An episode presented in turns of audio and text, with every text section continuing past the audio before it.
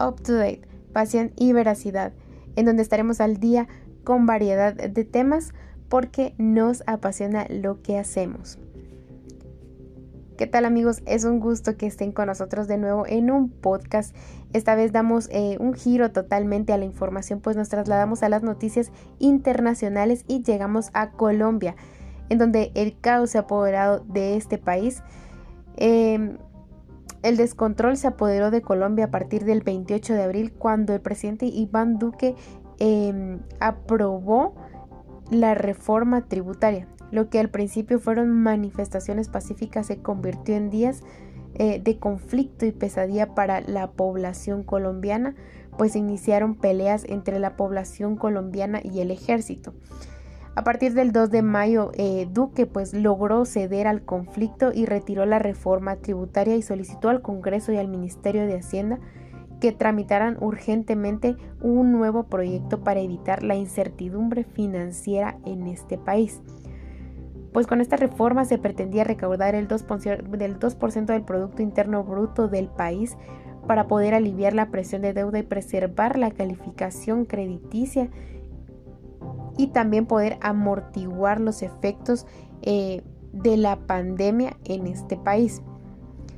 Esta situación también llegaría a afectar a los próximos candidatos a la presidencia colombiana porque en una encuesta eh, se dio a conocer que el 82% de la población colombiana no votaría por los que estuvieran a favor de esta reforma.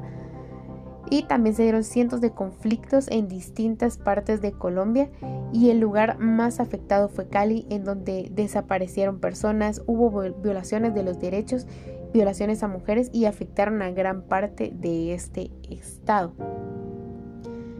También eh, se dice que en estos 15, 20 días de, conflicto en este país, pues eh, han desaparecido eh, varias personas, incluso han muerto personas, alrededor de 42 personas, entre ellos civiles y algunos policías y según la Defensoría del Pueblo y el Ministerio de Defensa también cuentan con más de 1.500 heridos entre civiles y policías también.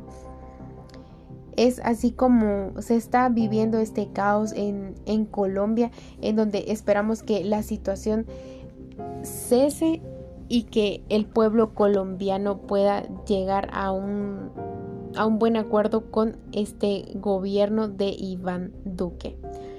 Esto ha sido todo por hoy amigos. Muchas gracias por acompañarnos y recuerde, up to date, nos apasiona lo que hacemos.